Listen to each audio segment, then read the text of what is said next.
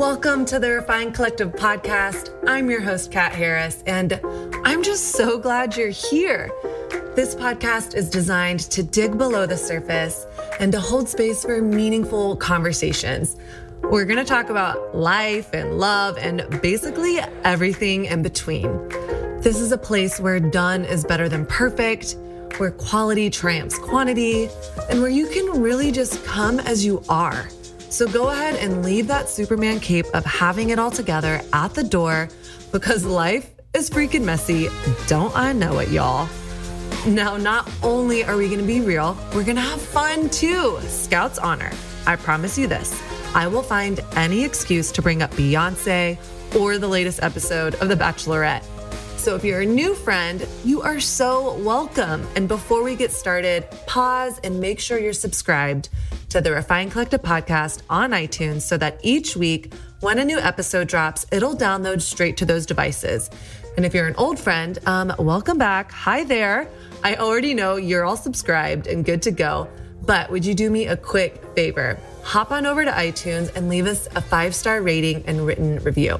I would be incredibly grateful for that. Now, I used to feel like all weird and awkward about asking you to do this, but then I listened to Oprah's podcast, and even she asks her listeners to do it.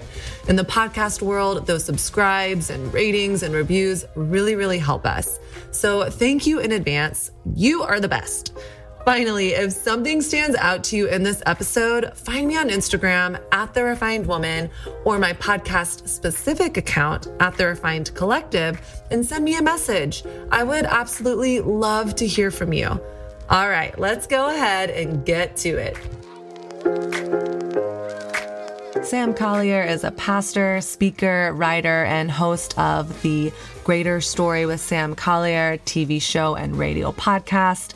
A Greater Story is also the name of his first book that is currently out, and you should one thousand percent grab because it is an incredible story. It's his life story, and something that I was so reminded of as I read the pages of this book was how you never know what another human being has gone through until you get to hear their story from their lips. And it just reminded me to always stop and pause and listen to someone's story, whether it is in a book or sitting down next to a friend at coffee and just being like, hey, I want to know you. What is it like to be you? What is it like to be in your shoes? What is it like to be in your world? Because the reality is we all have hurts. We all have hangups. We all have disappointments. And every single one of us have also overcome many, many things. So Sam's story, A Greater Story, is just that. His life story, his adoption story, meeting his birth mother through Steve Harvey. Y'all, it literally sounds like a movie, but what an incredible man. I really enjoyed our conversation. And if you stay until the very end, we, we get into romantic dynamics between men and women. And he just has so many profound and challenging things to say. So stay until the end and let's just get right on to it. Welcome to another episode of the Refine Collective Podcast. I am your host, Kat Harris, and today I have yet another person that I have, you know, watched from afar on social media that I now get the just pleasure to chat with today. He's coming out with his very first book. It's going to be an absolute international success. I know it because I just got it today and I'm already halfway done. It's definitely one of those books. I was telling you guys recently about Ruthie Lindsay's book, There I Am. I read it in a day and a half. This is another book like that. It is called A Greater Story by Sam Collier. And Sam, welcome to the podcast. It is such an honor to be here, Kat. Is it just Kat? Is it just Kat? Well, my real name is Catherine Elizabeth Harris, so whatever you, nice. however you want nice. to call me. Now, did you have you always loved Kat, or was, or do you like Catherine more? Do you know? Oh my gosh, this is such a good question, and I'm it's hilarious you're asking it because I kind of say that I have a midlife crisis about my name because, because growing up, everyone knew me as Catherine. The only person that called me Kat was my dad. And then wow. for whatever reason, that it it flip-flopped. So when I started my business, I've been a photographer for over a decade. Right. No one remembered Katherine Harris Photography. But if I introduced myself as Kat, like everyone remembered it. And so now all my family calls me Katherine, and most of my friends and business stuff is Kat. So it used to be like only people that were really close to me called me Kat. And now it's only the people really close to me call me Katherine. So wow. There's wow. the story. So I feel yeah. like, I mean, I don't want to say we're close because we, we just really met, Matt, but I, I, I'm going to try Kat. Okay. Right? Or yeah. no, Katherine. I should do Katherine. No, I, okay, I'm going to do Kat. I don't know. See, it's confusing, right? I'll, I'll just flip-flop. Okay, you can you can totally flip-flop. And okay. what about you? Are, are you Sam, Sammy, Samuel? Sammy! Sammy! Yeah. uh, you know, it's my, my actual name is Samuel, mm-hmm. and it is spelled without the E. Okay. And so my mother got creative and added an apostrophe. So it's oh. like S A M U apostrophe L. So depending on where I am, some people are like Samul. And I'm like, no, it's it's actually Samuel. I, but I understand where they are. Yeah. I mean, you can call me either or. Now, if you call me, usually people call me Samuel when they're trying to get my attention. Mm-hmm. And they're trying to like make a point. They're like, Samuel, right? Mm-hmm. You know, it's just. The- or if you're in trouble, oh, does I'm your wife say your full name when you're in trouble? What does she say? No, she just says Sam. She just, it's like a really strong, but like soft Sam, like Sam. You know what I'm saying? Ooh, just, and that's when you know she means business. Right. She kind of says Samuel when she's trying to be like lovey-dovey. You know, oh, she's yeah. like, Samuel. You know, I'm like, okay, okay. Yeah. Yep. Go. Well, I think, so I just got in a situation with, a, with one of my guy friends. I thought his name was Michael because his email says like Michael dot his last name at whatever, gmail dot com. Yeah. And so I've been calling this person Michael for, I don't know, a year. And just this last week, I was talking to my friend about him, and she's like, "Who's that?" And I was like, "You know, Michael. He like serves on the video team." Right, right, like, right. No one ever calls him that. Everyone probably thinks you like him because only people when they're flirty say the guy's full name. And I was like, "Oh shoot!" So that's not his name, or that is his name. He goes by Mike. Wow. I guess I'm the only person on the planet that didn't get the memo. So do you like him? You know, I think he's a great guy. Ah! But there's a but. He's he's he's seeing someone. So like, you know, it's off the table. It's off um, the table. But is it really? I'm just I mean, kidding. Ain't no I mean, ring, ain't no thing, right? Right. That's a, I, I was at a church and the pastor said that they were like, look, you want to be respectful, but until they got a ring on, right? Mm-hmm. So ain't no ring, ain't no thing. Ain't no ring, ain't no thing. Well, I mean, but I've been calling him by his full name now for a while, so he has to know there's like a little bit of there's a little something, something. Right, and he hasn't corrected you. He hasn't corrected me. Okay, I think I'm engaged. Am I engaged? Oh my gosh! I think you Mike might be married. Engaged, and I think you I'm- don't know it. Yeah, yeah. I think I'm prophesying over myself right now. I just lifted my hands. I'm like, okay. Yes, Lord. We receive um, it. We Lord. receive it. Jesus said, now is the time. I receive it. Right. Receive, receive, receive. Um, okay, Sam. Um, before we get started, I, I want to try something new. I usually have people tell me how to keep up with them and get their books, all that jazz at the end of the podcast. But I feel like sometimes people check out in those last few minutes. So Let's get, let's, let's hear all your stuff, how we can get your book, how we can follow along with you in the beginning. And then I have a list of questions for you. So I hope you're ready. Wow. I'm in. You know, that's actually a good point. I do, I do think people like they hear the credits at the end and they're like, all right, all right, all right, all right. Um, yeah. Sam Collier, the new book, A Greater Story, depending on when this is coming out. When is, is this coming out? First week in August or before? Do you know? Uh, I don't know.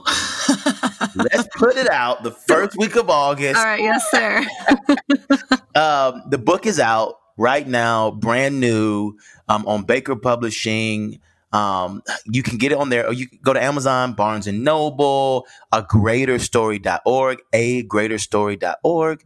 Um, and, and really, I think during this season of kind of unrest and also turmoil and what some would call a mess, I think God can is and he can, you know, make a miracle out of it. I think he's in the business of turning mess Uh, messes into miracles. And that's kind of what the book is about. My life was a mess in the beginning, and God redeemed the story. So, yeah. Um, well, I, like I said, I, I got your book this morning in the mail, and I started reading it. And your, the very first line of your book, I think, is so powerful. And also props to you, because I think having a powerful first sentence in a book is really hard. And, yeah, yeah. And you really did it. So you say every miracle is a reaction to the impossible. Mm. And you say, I would dare say that without the impossible, miracles would not be needed. And I read that, and it just kind of stopped me in my spirit, because, you know, not only is this one of the weirdest years ever, um, from, it's just, I feel like globally, we're just going through something, you know, from yeah. the, the pandemic to, you know, the boiling over of a much needed awakening in America with the Black Lives Matter movement. And now we, I mean, Kanye West is running for president. Yeah. And I'm like, Jesus, are you coming back? What is happening right now? Right. And so I just wanted to hear from you. Um, where, Where in your life are you feeling like something that feels impossible? And where are you hoping for a miracle right now? Wow. It feels impossible to put a book out in a pandemic. Mm-hmm. Um, it wrecked all of my plans. Mm-hmm. I don't know if it wrecked anyone else's plans. But I feel like everyone I talk to about business and family and marriages and weddings and, you know, all of it, it just wrecks. You know, COVID nineteen came with with with some with some force. And mm-hmm. I don't think, you know, it wasn't taking any prisoners. And it's like it's coming, and it's, it came with no emotions. And it came to and it wrecked a lot of, you know, wrecked a lot of havoc. I lost a ton of. Uh, some cousins and some aunties, and, you know, you're losing lives left and right. And, you know, li- I, I speak for a living. Um, and so the entire speaking industry pretty much collapsed in for the first two to three months of this thing, because everybody had to go inside, and you found yourself pivoting left and right. Even with this whole book, it was like, man, we got to think about a whole new launch strategy, because usually, you know, you put out a book, you go and speak about it. Mm-hmm. And that's what really helps to create that anticipation. Um, now you're like, man, maybe I can get this done over podcast. You're hoping. And that's why you're so, so grateful for podcasts, you know, like the Refine Collective and, and people like Catherine and, um, that would, you know, open their doors. And it just, it just, you know, and I get, I think this can, everyone can relate to kind of just your plans being wrecked. Maybe for the first two weeks, it felt like a vacation, right? It was like, yes, I'm at home and I can't, I don't have to work. And then two weeks in, you know, people started losing jobs and losing yeah. people and losing lives and losing income and, you know, having to change and pivot. And you're going, wait, I, you know, entire businesses have shut down. And I think, you know, there was some businesses, t- you know, down ten minutes down the road, been there for twenty years, shut down in a week, two weeks, um, just because of everything. And you find yourself, you know, in, in the impossible, and coming up out of this is going, I need a miracle. And the good news, I think, for me, and, you know, as we've been just even thinking through this book, is going, maybe this book can help people find the miracle that they need in this season.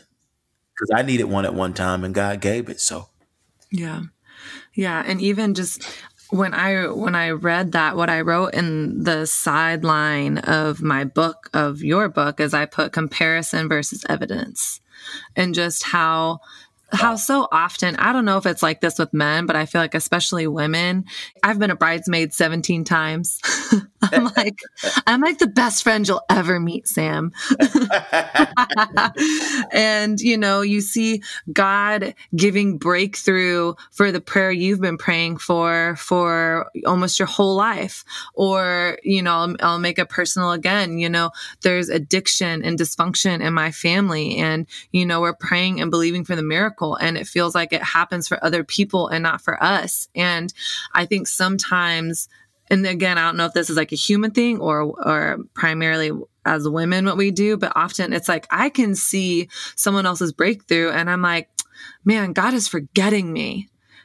And why, why is he not doing this for me? As opposed to, man, if God can do this for her, if God can do this for him, then he can do it for me. And I just want to, I, for me, I want to be an evidence gatherer, but I honestly feel like at times, like I see the breakthrough and I feel discouraged.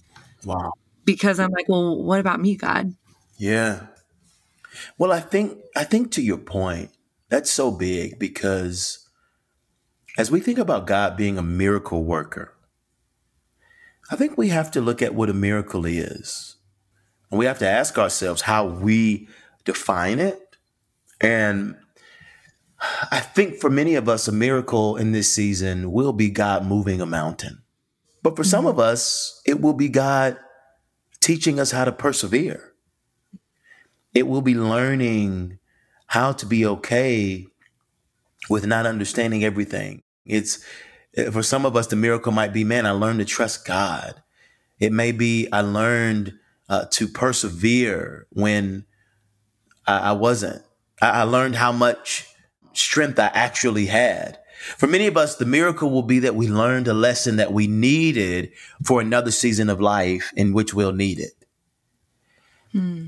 And so I think it's all about how we look at things. I mean, I, I, I don't know who I was talking to when I was saying this, but I was, you know, we were talking about the idea that whenever change happens, you know, there's always challenges and there's always opportunities. Mm-hmm. And it, it just comes with change. And in this pandemic, it's a change. So it has challenges, it has opportunities. Um, but depending on whether or not you capitalize on the opportunities that could be a miracle, um, is determined by where you decide to look. Mm-hmm.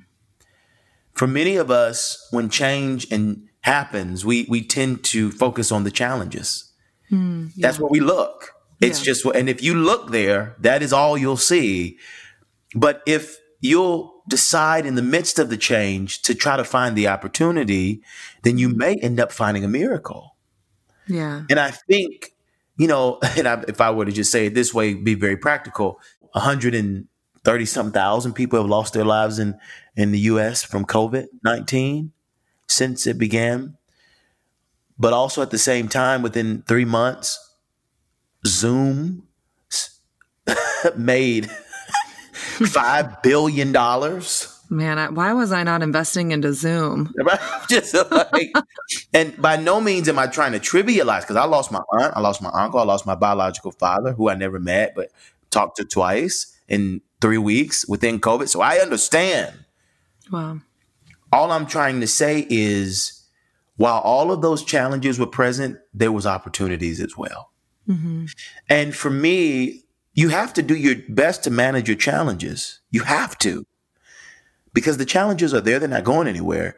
But if you're not careful, you'll spend so much time focusing and managing your challenges that you miss the opportunities. And I think when we see other people win, for many of us, we tend to only focus on the challenge of that. Mm. Well, I'm not winning in that way, right? And we t- and we start to focus on what we don't have instead of going, well, what is the opportunity in here? What What is the lesson for me? Is it that I'm not ready for what they have? Is it is is is the opportunity learning how to be grateful and how to celebrate other people? Maybe that is even the lesson in that. Maybe that's the miracle that for once I learned how to celebrate someone else. Wow, and in yeah. that, you know, and in that celebration, I discovered something about myself that I was missing that I actually need in order to attract the right person into mm. my life. Okay, come on. Right? Yes. So it, again, you know, God is good. And yeah.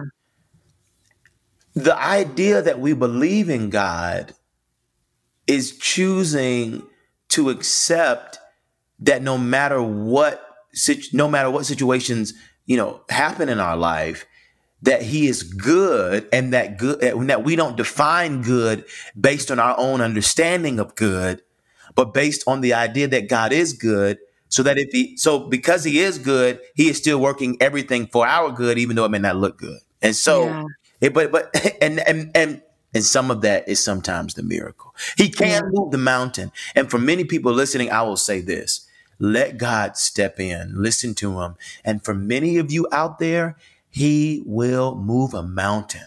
Hmm. He will. I just want to take a moment and say, he will relaunch your business. He will get you a new job. He will open a door. He will send a spouse. He will make you stronger. He will increase you financially. If you lean on him, if you, and you, and you count on him in this season, you will see a miracle in your life mm-hmm. in a very tangible way. But for others, he may teach you how to persevere. And he will be, God's never promised us perfection, but that he would be with us in the imperfection, and that if he doesn't move the mountain, he'll give us the power to climb it. If you know anything about me, you know this.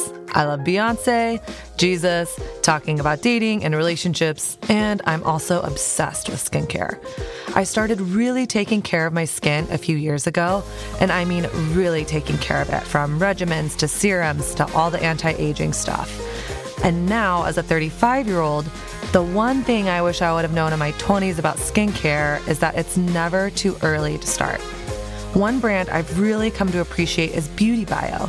They have an incredible patented at-home microneedling tool called the Glow Pro. It's a microneedling regeneration tool. What they're passionate about? In-office results, at home, and with accessible price points. Because as much as I love skincare, there's no way I can afford four hundred dollars lotions and elixirs. It's just not going to happen.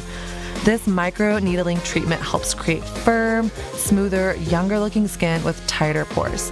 And who doesn't want tighter pores? Not only is it incredible for anti-aging and financially accessible, it also doesn't add hours onto your skin regimen. I'm all about function and efficiency, y'all, and in just sixty seconds a day with Beauty Bio, you'll see results. So go to beauty bio dot com and check out their Glow Pro microneedling regeneration tool and use T R C fifteen for fifteen percent off your first order at checkout. That's beauty bio dot com and use T R C fifteen for fifteen percent off your first order. For so much of my life, Sam, I think I thought, you know, life is either good or bad. You're either happy or sad. It's either right or wrong. And yet, my, in my experience, I feel like Jesus, it like lives in these spaces of our lives that are not the black or the white, and not the either or, but the both and.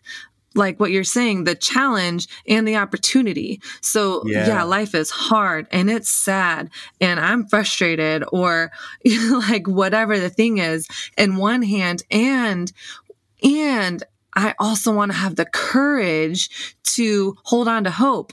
I think one of the most audacious things we can do in this season is have the courage to hope and declare possibility over our lives, because Jesus says that hope doesn't put us to shame. So even kind of even back to that, you know, every miracle is a reaction to the impossible. Like we wouldn't need faith if there was an impossible. Yeah. And, and God wants to do the impossible. And I just, I guess like for me, I've been in a season of like the both and, and I'm just like, you know what, today I'm going to laugh.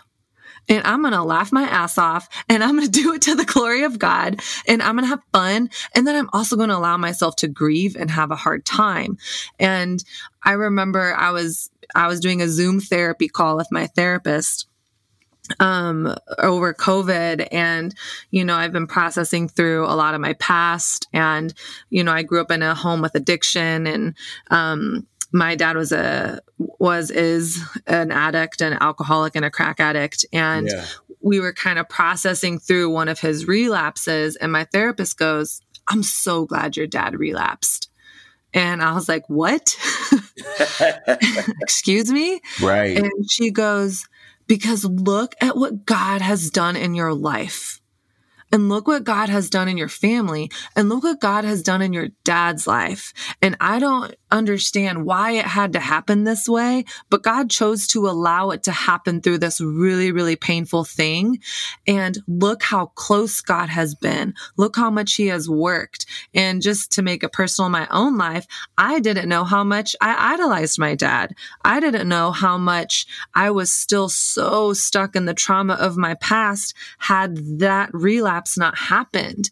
And so I think it was like one of those moments, Sam, where it was like, man, if anyone else would have said this at any other time, I probably would have just punched him or slapped him in the face. Exactly. But it was just the perfect timing of realizing, man, like God really is working even in the moments where it feels It feels hopeless, or it feels like nothing good can come out of this. I don't know if that makes sense.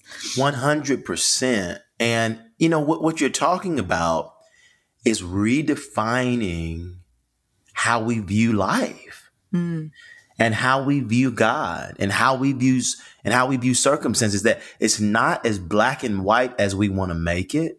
You know, I think we're going to get to heaven one day and look down and look back and go, oh, right. I think we're going to be like, wow, um, th- that that makes a lot more sense than it did when it was happening. And now that I can see the full picture, I understand it more.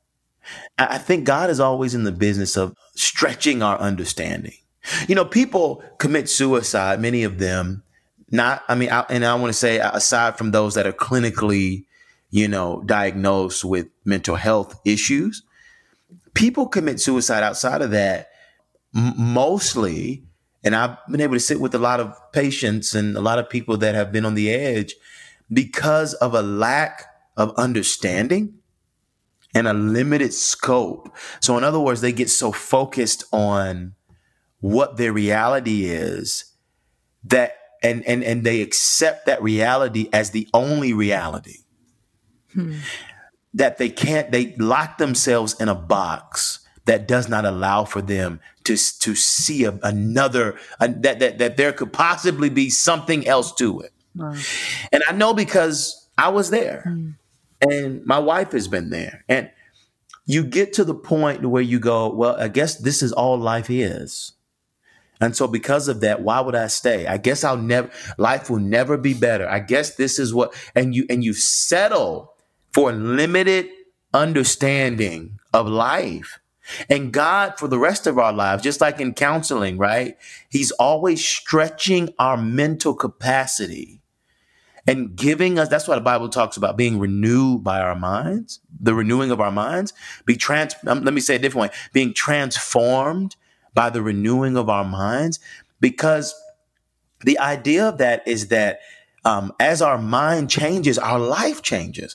As we stretch and our, as our perspectives shift, we start to see things that we never saw before, and life starts to make a little bit more sense. And we and we start to go, man, this thing isn't as black and white as I thought it was. And because it's not as black and white as I thought it was, there is hope. Oh, yeah. To your point, yeah. Yeah. It's not as limited as I thought it was. Mm-hmm. I'm not as locked up as I thought I was. Mm-hmm. I'm not as limited. I'm not, oh, wait a minute, I can get out of this. Mm-hmm. Um, our minds have to, they have to shift. And that's the, the book, we're talking about the book. It, the book outlines so much of that. Mm-hmm. It gives formulas, scriptures, um, and, and real life stories about how you can stretch your mind to see something that you may not have ever seen. Yeah. Yeah. So let's talk a little bit about your story. And I one hundred percent want people to absolutely get the book. Um, but I want to, you know, I want you to just share a little bit about your story. I love the intro of your book. Um, it's called The Words That Changed Everything. And, um, even before that, you know, can we just talk about how you got to meet Steve Harvey? Yeah, I mean, is he as amazing and incredible as I hope he is? Um, he's oh no, everything you think about Steve Harvey, multiply it. Oh, Yes. Okay. I thought you were going down a different road. I got real no. scared. He's funnier in person than online. He's wilder in person than online. Mm-hmm. He's more profound in person than online. I think he's and a he's pastor. I think Steve Harvey is a pastor. Have you ever he seen his be. like in, in the commercials in between the show, like his pastor moments? I call him Reverend Steve. Wow. Definitely. Definitely. Definitely. So let's, you know, me and Steve, we got to reunite a couple months ago, and, um, you know, I told him about everything that happened from, Uh, the show that we'll talk about, which is where the book came from. Um, and he, I mean, he said, I'm buying five hundred books. Wow. I mean, he just committed. It was crazy. So it was, Steve is a phenomenal guy. Wow. That's incredible. So how, let's talk about how you got to meet Steve Harvey and just a little bit about your story. one hundred percent. Long story short, I was adopted at two months. Me and my twin sister got adopted together. Um, Speaking about crack addiction, our father was addicted to crack and drugs and left the picture. Well, you know, we had three siblings, which we, some of this we found out in hindsight, didn't even know. And um, our mother was twenty-one when she had me and my twin sister, and had three siblings already. So she had five kids, wow. age twenty-one, and and same mother, same father. Our dad dad left the picture. We got given up for adoption. We got adopted at two months, raised in a middle-class family, black family. Around age twenty-four, our dad, who adopted us, said, it's time to go find your biological family. You could grow up one day and marry your cousin, and you would never know it. Yeah, that's a good I point. It was crazy, right? Um, and he had a barbershop down on Auburn Avenue, and every day he would watch Steve Harvey as he would cut hair. He said the Lord told him that Steve Harvey was going to help us find our biological family. That's crazy. And so he came home to talk to us about it. Um, and I thought he was crazy, so I got up and left. He convinced my sister to write into the show. Um, a year goes by. The Steve Harvey show calls us. Um, I answer the phone. There's a lady by the name of Dorothy, who had just left Jerry Springer the week before. It was her first week wow. at, the, at Steve Harvey, at the show, and in Chicago when he took Oprah's place. And she said, we think we can help you find your biological family. Do you want to do it? I said, uh, let me call my sister. My sister said no, but I think we have to. They flew us up, me, my sister, my adopted parents, and they brought us on the show, and they said, we're so sorry, we couldn't find anybody. We hired a private detective. I mean, we couldn't find anybody, but we, but we want to bring you on to make a plea. Steve had us on. He went to commercial break. Earth, Wind and Fire came on. On the commercial break, he started singing and dancing with the crowd. He came back after commercial, snapped back into character, said, we know we said that uh, we didn't find your birth mother, but that's not the case. Wow. She's here. Eleanor, come on out. Wow. And on national television, we met our biological mother for the first time. He said, and your siblings are here. And what? We met the three siblings. Okay. I've not gotten yep. to that part of the book yet. I, wow. Okay. Can I just ask like a, uh, like a, maybe more like a logistical question about that? Like, yeah.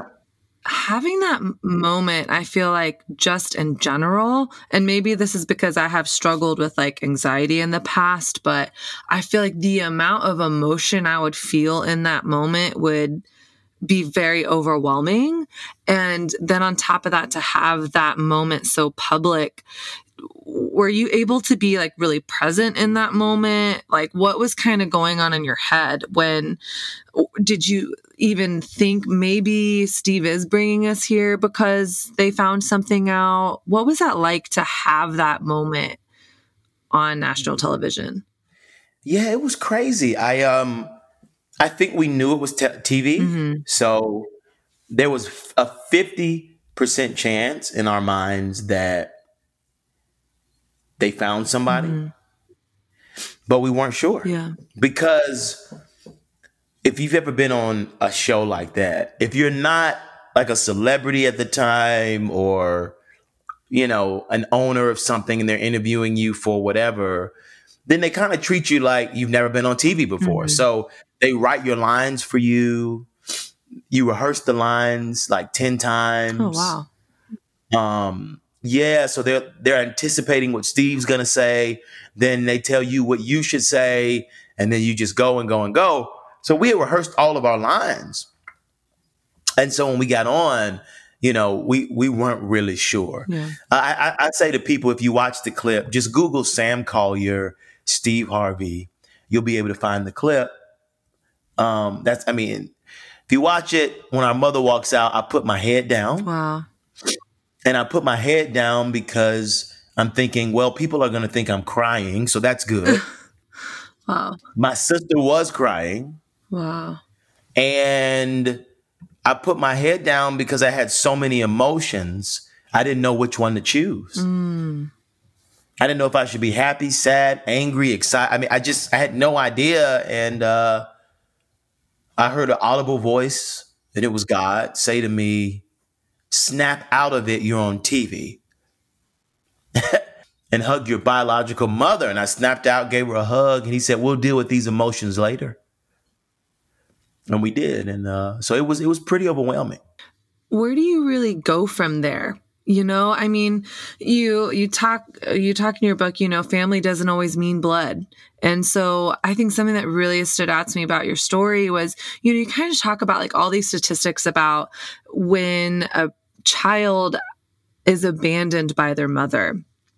And yeah. what what type of people, what happens to that person, the trauma, the what happens with the absence of a parent. And, you know, you just say in your book, you say whatever lack I was supposed to be experiencing from the absence of my biological family, I just didn't, I didn't have it. And so it sounds like you've had this like, I mean, beautiful family life growing up. And then I guess what I'm, I was wondering when I read that was like, would it have been better if you never met your biological mother? Like, would life have been easier, or were you glad to go down that road? Did, did it bring complication into your life?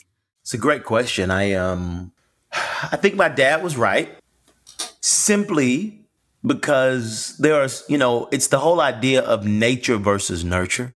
I think nurturing wise, we needed to be raised where we were mm. to be who we are. I think nature wise, there are certain things that you can only figure out from your biological family. Now, had we never met them, I think we still would have been fine. Mm-hmm. But, you know, it's, it's bare bones things like my dad had diabetes.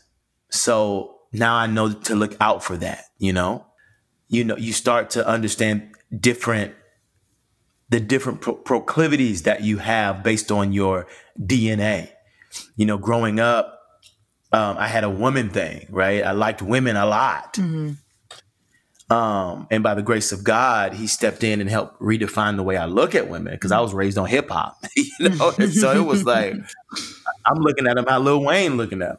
Um, mm-hmm. And Drake. That's how I learned. Um, but my brother has the same thing. My father had the same thing. Wow. You know, and we, you know, had to get our minds renewed. And so, you know, you just start to learn stuff like that. And I think that's just very important. Um, just, just for, just for you to be every, you know, now I don't even want to say everything that God wants you to be, but just so you can have context yeah. for who you are, you know, um, right. and, and what your biological kids will probably experience. So I will say this, I am glad I didn't meet them sooner mm-hmm. because that's a lot to process emotionally. And like my biggest issue, and I don't, and I don't even want to use the word issue, I, uh, maybe I'll use the word tension, has was, you know, has been, and it was, where do I put my mother in my heart? Yeah. Because the mom hole was f- filled already. The dad hole was filled because of our parents. So I didn't have any space. Mm-hmm. So it's like, well, where do I put you? Because I can't take mom out of mom's space. Mm-hmm. And you can't have that space. But you can have a space. And I got to figure out what that's going to be. And so that's the journey I went down. All right, raise your hand if you've ever watched those commercials with women letting down their soft, silky, and perfect hair, but you don't get the same results from your shampoo. You need a better solution, and you need the right product for you without any gimmicks, because who's tired of gimmicks? I know I am. All right, Function of Beauty is hair care that is formulated specifically for you. No matter your hair type, they create shampoo, conditioner, and treatments to fit your unique needs. How unique, you ask? Function of Beauty has over fifty-four trillion possible ingredient combinations to make sure your formula is just as unique as you. Here's how it works. First, you take a quick but thorough quiz and tell them a little bit about your hair. Next, Function of Beauty's team determine the right blend of ingredients, then bottle your custom formula to order. Then they deliver your personalized formula right to your door in a cute customized bottle with your favorite color and fragrance. They even print your name on it, y'all. I freaking love it. Plus, their formulas are vegan and cruelty-free. They never use sulfates, parabens, or any other harmful ingredients. For a person who really cares about clean and safe and toxic-free products like myself, I really appreciate the intentionality that Function of Beauty has with their products. Function of Beauty is not just the first ever custom hair brand, it is the internet's top-rated customized hair care brand with over forty thousand real five-star reviews and counting. So what are you waiting for? Go to functionofbeauty.com slash refined to take your four-part hair profile quiz and save twenty percent on your first order. Go to functionofbeauty.com slash refined for twenty percent off and to let them know how you heard about it from our show. Remember, that's functionofbeauty.com slash refined. Y'all, it's time to get some silky hair. What do you say? Um, I want to ask you three thousand more questions about that, but I also just want people to read your book. So people read the book to figure out the rest of that story. Um, and then do you mind if we shift gears a little bit? Sure. Okay. Cause I read, there's something, there's something I read in your book and I just felt like, I don't know what he meant here, but I, I definitely have a question about this. So you said you were talking about your relationship and your family and being a man and being a black man. And you said Collier men were silent. I became silent too. And, you know, you kind of talk about these like quiet morning drives to your dad's barbershop. And what, what, what it brought up for me is I just felt like, man, what a difference in growing up as a man than a woman. As women, we are expected to be talkative. We're expected to nurture. We're it's, it's fostered for us. I mean, how many churches have, you know, Friday night for the ladies, you know, women's ministry, women's retreats. And then right. It's like crickets when it comes to men.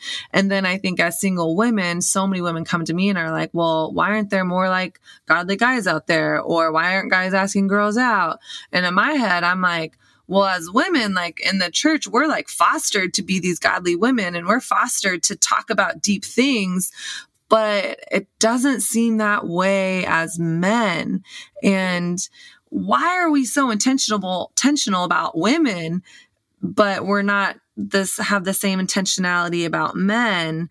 And so I wanted to ask you, why do you think that? And then also, what does it feel like to be a man in our culture today? Yeah. Um, let, let me just clarify your question about men as it pertains to the church. Is that what you mean? Yeah. I think men, you know, I think we go into caves and we hibernate and we hide out and we're comfortable. And so I think the engagement is a little different. I think the men's ministries that I've seen done well are usually those that focus on nature and and going to meet a man where he is versus trying to get him to, to come where you are. Mm. And I just think we're just wired very different in that. And uh, it's harder. And it, I think it requires a lot more intentionality to really do it well. And even even for men, mm-hmm. I'll be honest, some of the hardest people for me to lead has been men. Women are easier to lead. They just are. Why? Um, I, I think it's just because women, well, one, y'all don't really have egos like that. Like, y'all, mean, y'all have them, you know, for sure. Women definitely have egos, but y'all are not really super like ego, like ego driven. Um, and so I think we are. Women tend to, they they they, they tend to be more helpful. They're, t- you know, you guys are just, I always say you want to get anything done, hire a bunch of women, right? I mean, um, women are just really resourceful. They're very smart. Um, not to say that guys aren't, because we are. Um, but w- women just are easier. They're easier to to uh, see a vision and kind of run with it. With men, it takes more explaining. Mm. Um, it takes more time. Um, there's a sense of respect. There's a sense of ego. There's a sense of pride. You want to know where I fit into it. It's more. It requires more intentionality mm. to really lead men well. Um, it's, it's, I don't want to say it's harder. It's just much more tedious, mm. um, and it requires more detail based on where we are. Cause we're in the cave. You got to come get us out the cave. And why did you go in the cave? I just think we're comfortable there. You know, it's like, I can control it. I'm kind of me, you know, being emotional for men, you know, especially in this culture, and kind of moving to your second question. You know, it, it has been taught that it's, it's weak to be emotional. It's weak to be vulnerable. So you learn that the best, and honestly, you know, when you grow up, you know, I told you I had a women thing growing up because of hip hop. Mm-hmm. Women don't like super emotional men. Mm-hmm. And so when you, you know, women tend to be really attracted to stability in a man and strength. You know, and at times definitely they want to want you to be vulnerable, but if you're too like emotional, it's kind of like, I'm like, it's like, I'm emotional. I don't want you to be mm. like, um, I need you to kind of be. So it is that delicate dance of still being human, but also, you know, providing a sense of some sense of strength, um, in, in society. Mm. Um, so I, I do think some of it's been demonized for us to be, Uh, more emotional, yeah, yeah, or too emotional. But I don't know. You know, we're, we're out here figuring it yeah, out. Yeah, yeah. I had a conversation with one of my guy friends. I was just on a trip, and there was a bunch of us in a house. So you know, having bonfires and late night talks and stuff. And you know, we were t- kind of talking about how you know there's this whole you know the future is female idea ideology that's going on right now, which I don't agree with as a woman of faith. I think the future is Imago Dei, like the future is men and women made in the image of God. Nice. Um, and, but we were just talking about, you know, even us, we're on this trip, there's like, you know, twelve people on this trip, all of us are single. And we're like, why are so many of us still single? We want to be in relationships. And, you know, what one of my guy friends said is he said, you know, I think a lot of us feel like as men, we want to feel needed, and we love that you are running your own businesses and you're moguls and all this stuff. But sometimes we just feel like you don't need us anymore. And it feels de- like kind of demotivating or um, paralyzing to ask a woman out when you don't really know if she needs you or even wants you in her life. And I thought that was such an interesting perspective. And just as a man of God yourself, what, what do you think about that? Yeah, I think the way God designed us is to be protectors and providers. And, you know, people always say men thrive on respect. Women thrive on love. Mm-hmm. A good friend of mine said, that, you know, it's the reason women wear makeup and guys lie. But I do think that a, a part of being needed helps to satisfy that desire in us to protect and to provide. And when you feel like you're not needed, then you're like, well, you kind of lose your identity a little bit. Mm-hmm. You go, well, this is who I've been created to be. What do I do? Do I not, am I not needed to protect? Am I not needed to provide? And so you're always, as a man, kind of looking for that space to protect. Mm-hmm. It's like, well, I need to, I want to protect, but I don't, I guess she doesn't need me to protect. When in actuality, you do. Yeah. Women love to be protected. Yeah. I've been around women before that, you know, they're just very hard, you know, not, not I don't want to use the word hard, but very independent, very, you know, they have a persona, which for many for many women, they, they've had to be that way because they weren't protected. Mm-hmm. But you know, they're they're doing that so that so that they can lead themselves effectively, so that they can lead a life that is similar to what they want to live and lead. But it doesn't mean that they still don't want a man to protect. They just, they just, they've just had to fill that hole themselves. So I do think, you know, we're living in a time and living in the day and age where independence is being taught. And it, and it honestly, I dare say is, is not biblical. Mm-hmm. I know that God wants us to be independent of one another. In fact, I think he has taught us to rely on one another. Right. And so I, I think it's a countercultural narrative um, that goes against what God even desires for men, for men and women to function at.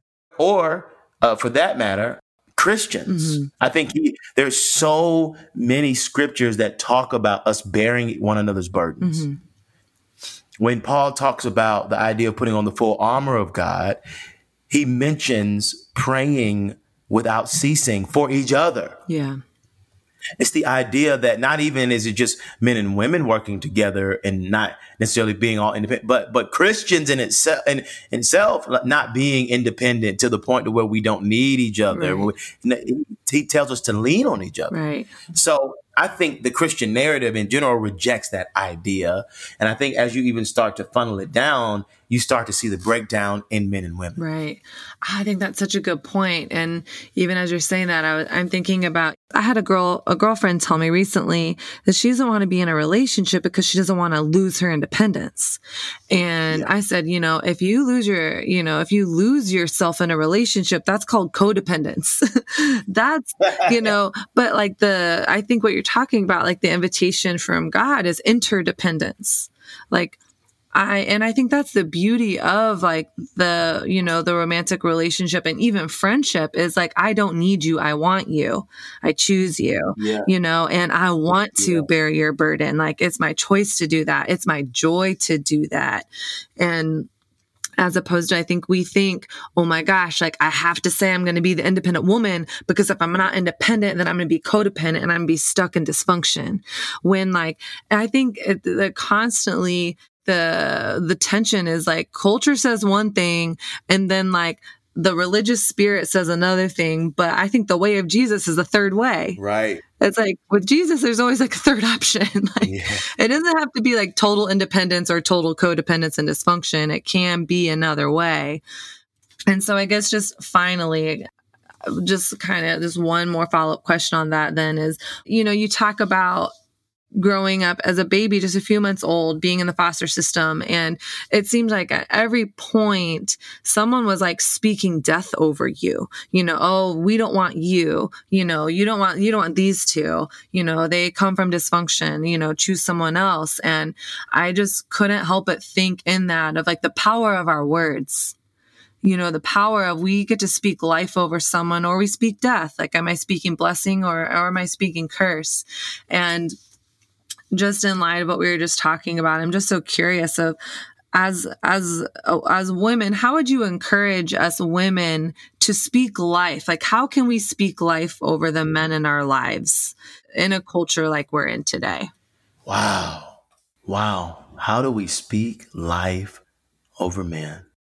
I think a large part of it is understanding how men are wired.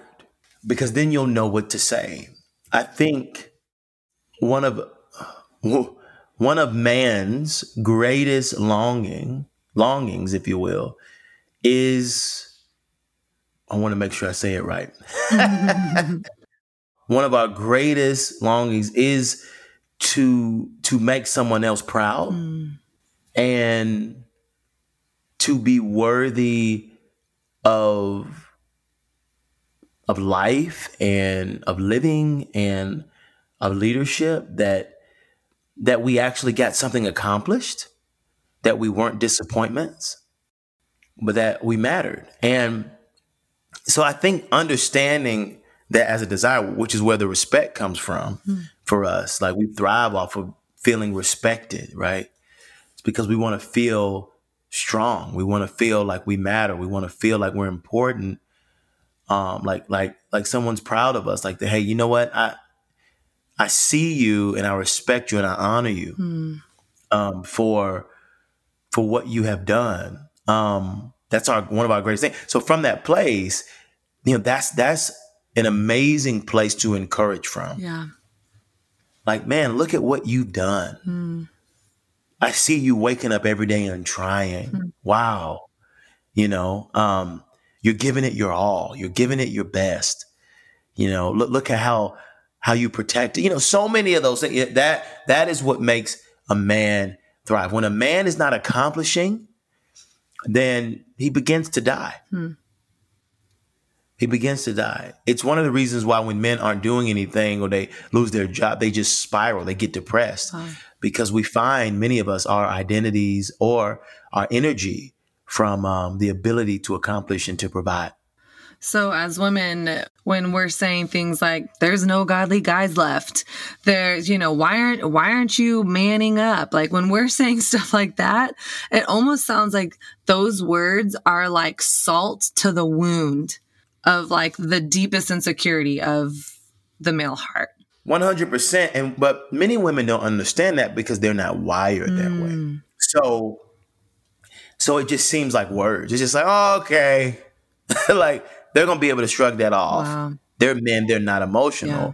but not understanding. No, no, no. You just hit our core wow. need. And for you, you can shrug it off. For us, we're thinking about it for twenty years. That makes a lot of sense. Thank you so much for sharing that and letting me go down that rabbit hole with you. Of course. Of course. Yeah. Um, well, Sam, I am just really grateful for your wisdom. I am trying to contain myself because I have, I'm counting like twelve questions that I didn't even ask you. um, so maybe I'll have to have you come back on. But I just want to thank you um, for your time, for your wisdom, for sharing your story. And also, I feel like I listened to your podcast, and not only are you a pastor, you know, speaker, and podcaster and, you know, family man as well, but you're also a singer. I was like, wait, is that you singing at the end of your podcast? What? Well, I don't know what song it was, it was, but we do, depending on when this comes out, we do have an E P dropping. I shot a music video recently. I kind of came out of retirement. It's wild, but it's because it's such a part of my story is music. Yeah. And so I had to, uh, I had to give a song that just helped people that were reading, um, connect them to that part of my yeah. life. So, so basically you're a triple threat and you're a mogul. Ah! I'm trying. I'm trying. Well, Sam, why don't you one more time tell us how we can get your book, how we can follow along with you on social media and all the things. Of course. Go to a greater story dot org, a greater story dot org, and you can find everything you need there. Sam Collier on all platforms. And, um, you know, be encouraged. And remember, when your story connects to God's story, it leads to a greater story. Mm, amen. So good. Thank you so much for listening to this episode of the Refine Collective Podcast. If you are new here, maybe you've listened for a long time and there's topics, questions, comments, concerns that you have about what we're up to, follow us on Instagram, The Refined Woman. Send me a D M and I will get back to you and let me know what you want to hear about. Let me know what you want to talk about, and I would love to make that happen for you. Have such a fabulous day. Bye.